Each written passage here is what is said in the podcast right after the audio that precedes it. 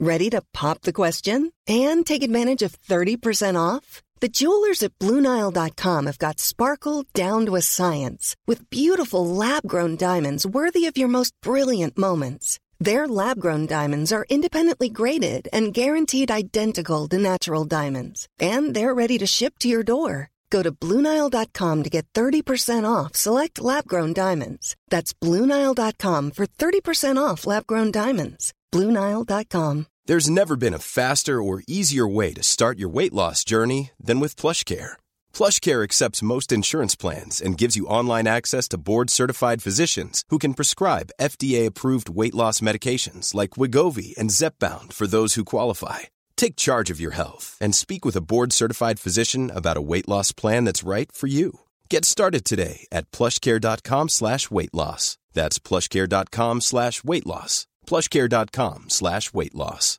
Millions of people have lost weight with personalized plans from Noom, like Evan, who can't stand salads and still lost 50 pounds. Salads, generally, for most people, are the easy button, right? For me, that wasn't an option. I never really was a salad guy. That's just not who I am. But Noom worked for me. Get your personalized plan today at Noom.com. Real Noom user compensated to provide their story. In four weeks, the typical Noom user can expect to lose one to two pounds per week. Individual results may vary.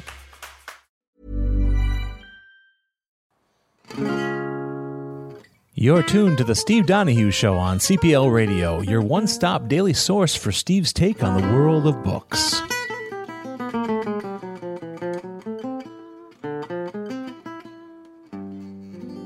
And now, your host, the book critic who literally reads everything, Steve Donahue. Greetings, fellow patrons of the Cedarburg Public Library, and welcome back to the Steve Donahue Show, where we talk about bookish news, views, and reviews with impish glee. One of our initial bits of bookish news today may seem self evident, uh, but perhaps it bears pointing out anyway. The Steve Donahue Show is, in fact, a kind of podcast. Thanks to the grunting, semi guttural efforts of my producer, skulking behind his various technological gadgets and doohickeys, this show goes out over the internet as a voice suspended in the air. In other words, as a podcast. Uh, this is an interesting bit of news because, unlike the rest of the country, I myself don't listen to podcasts. This is partly a simple matter of logistics. It's impossible to listen to a podcast while reading a book, and most of my time is spent reading. I don't drive or go on long, panting jogs, which are the prime non reading stretches that many people fill with podcasts.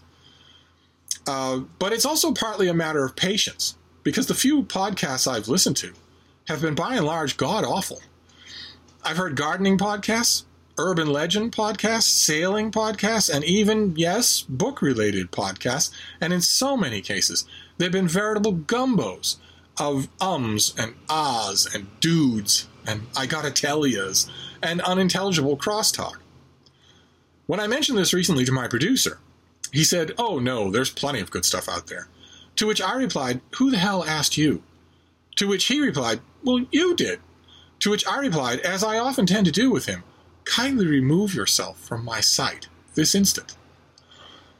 I didn't want to encourage him. One must employ a firm hand with producers. But his bleating defense got me thinking, and so the next time I was grooming and bathing my little dog, I listened to a podcast. I don't know if it was bad luck or lousy odds, but the experience, which lasted less than 40 minutes, left me baffled, dispirited, and itchily irritated. it was a podcast called So Many Damn Books, hosted by two men named Christopher and Drew. And the episode in question was called Reading Snapshot Redux. As is the podcast way, the episode wandered a bit, and it did have a kind of main point, reiterated by its hosts a few times. After one host had strongly recommended a book because he really enjoyed the first 50 pages, and after the other host talked about how much he'd skipped and fast forwarded through what I assume is an audiobook of Samuel Delany's science fiction masterpiece Dhalgren, they came together in a soft voiced call for their listeners to trust their reading instincts, to regain their trust in their own reading taste. If you mindlessly follow the great books list or the literary canon, they said, if you indulge in that kind of, quote, weird cultural elitism, then, quote, your brain gets turned off from your own pop culture barometer. Uh, as one of the hosts put it, quote, I think the lists and canon are really bad for casual readers. The subject has currency at the moment for an obvious reason. In the US, a greater number of people are out of work and loaded with free time than has been true in 90 years. Many of those people have always said if I just had a lot of open time, I'd finally buckle down and read the great books I keep putting off. Like the hosts of so many damn books say, it's the if not now, then when syndrome. Our hosts regret this kind of thinking. They want people to go back to get back in touch with their own instincts for what they do and don't want to read. One host compared it to the experience of watching a string of movie trailers. Each of us instantly knows which of those movies is probably for us. The uh, obvious objection here is that books aren't movies, much less movie trailers. Books are long form experiences of concentration and transformation. But the more I listened, the more I thought about a different, slightly deeper objection. The hosts firmly assert that any time spent off your phone, any time spent away from the instant gratification culture of the 21st century is good. But they're inadvertently elevating that same reaction by comparing the world's most complex literature to movie trailers, aren't they? Uh, they wish that people could have the confidence to look at a book, even or maybe especially a canonical book, and promptly say, nope, that's not for me. But that itself is, is an instant gratification mind frame. The problem with it is simple it omits complexity. It turns its face against even the possibility that a great book might be great for actual reasons, and that some of those reasons might not be immediately obvious. One of these hosts was willing to recommend a book after having read only 50 pages of it.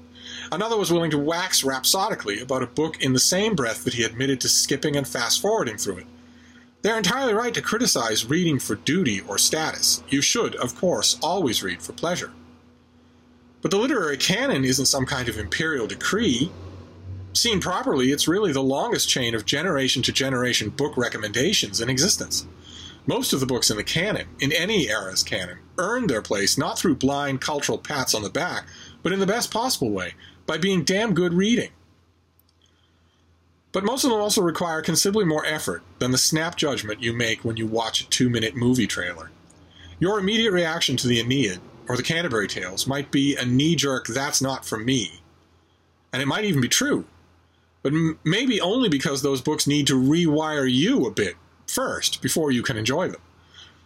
That process of rewiring can take time, and it can be uncomfortable, often specifically because it isn't instinctual. And in addition to grumbling all this while I was scrubbing my schnauzer, I also had to worry that so many damn books might be reaching an enormous audience. I have no idea whether they're big names in the literary podcast industry or not.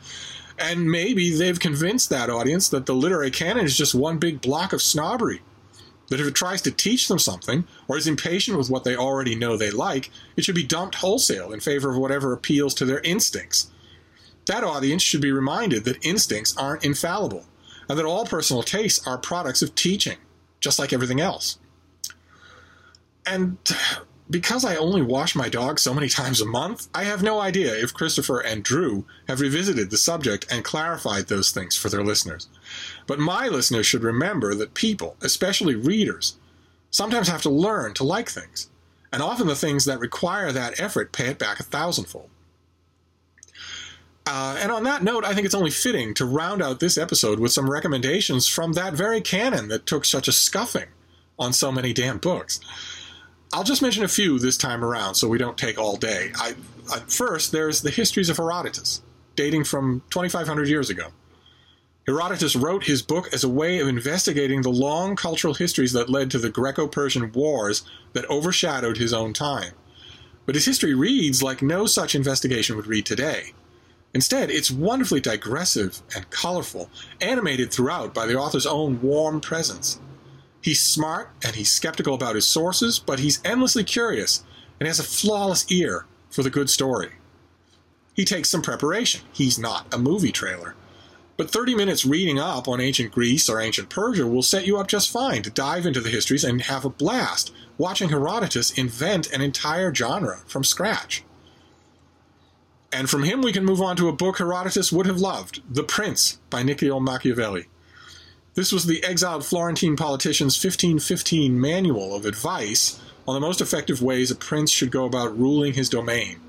And although the book has been appropriated and misunderstood by two or three generations of a hole business drones, it's an utterly fascinating reading experience when encountered on its own terms. It asks evergreen questions about the foundations on which real power and real morality rest. And just like Herodotus, it asks those questions with a very personal voice all its own. And if we're talking about inquiries into the foundations of power and morality, we can finish up our canonical recommendations with a plug for Nathaniel Hawthorne's The Scarlet Letter, which is foisted on unsuspecting high school students all across the country every year because it's part of that bugaboo literary canon. After a notoriously weird and off putting first chapter, uh, the book tells the moving story of Hester Prynne, a beautiful young 17th century Boston woman who's shamed and outcast from her community because she refuses to name the father of her little child. The book is suffused with almost surreal levels of guilt and nobility and shame and shining above all, love. It is immersive and transformative in ways a movie trailer couldn't hope to duplicate. Although uh, the less said about a certain movie adaptation of the book, the better. uh, and that's how we'll end this episode of the Steve Donahue Show, fellow Cedarburg patrons, with a defense of the literary canon that in no way contradicts your freedom to read whatever books you like. And maybe with a call for you to add one particular podcast to your roster of ums and ahs and dudes. And I trust you know which podcast that is. Uh, uh, my producer is holding up a sign saying, Car chat? Is it car chat? So clearly I need to have a short, sharp word with him. I'll go do that now, and until we talk again, I wish you all good reading.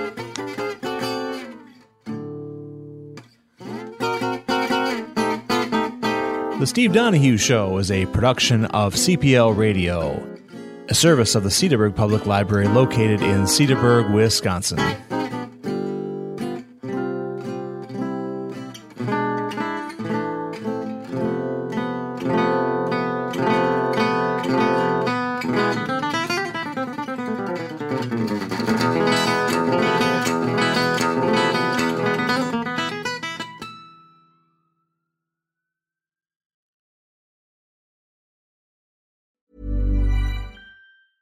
Need new glasses or want a fresh new style? Warby Parker has you covered. Glasses start at just 95 bucks, including anti-reflective, scratch-resistant prescription lenses that block 100% of UV rays. Every frame's designed in-house with a huge selection of styles for every face shape. And with Warby Parker's free home try-on program, you can order 5 pairs to try at home for free. Shipping is free both ways too. Go to warbyparker.com slash covered to try 5 pairs of frames at home for free. warbyparker.com slash covered. ACAST powers the world's best podcasts. Here's a show that we recommend. The Real Housewives is a guilty pleasure for most, but if you're looking to not feel guilty about that pleasure, tune in to Everything Iconic with me, Danny Pellegrino, where I break down all the messy moments and behind the scenes antics of Bravo's popular franchise. And on Everything Iconic, I also interview celebrity guests like Kelly Ripa, Keke Palmer, Drew Barrymore, Cameron Diaz, and more about their guilty pleasures, their past work, and so much more. So if you're pop culture obsessed and find yourself watching way too much reality TV like me, tune in to Everything Iconic with Danny Pellegrino wherever you listen to podcasts. ACAST helps creators launch, grow, and monetize their podcasts everywhere. ACAST.com.